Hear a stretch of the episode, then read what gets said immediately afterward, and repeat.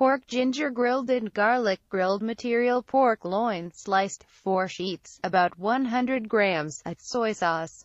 1 tablespoon mirin 1 tablespoon sake tablespoon 2 thirds 1 half teaspoon and she grated ginger teaspoon grated garlic 1 half salad oil appropriate amount cabbage shredded appropriate amount how to make one mix and put the A in a bowl, and divide in half, on the other hand, is grated ginger, and the other one hand and mix well with the addition of grated garlic, 2.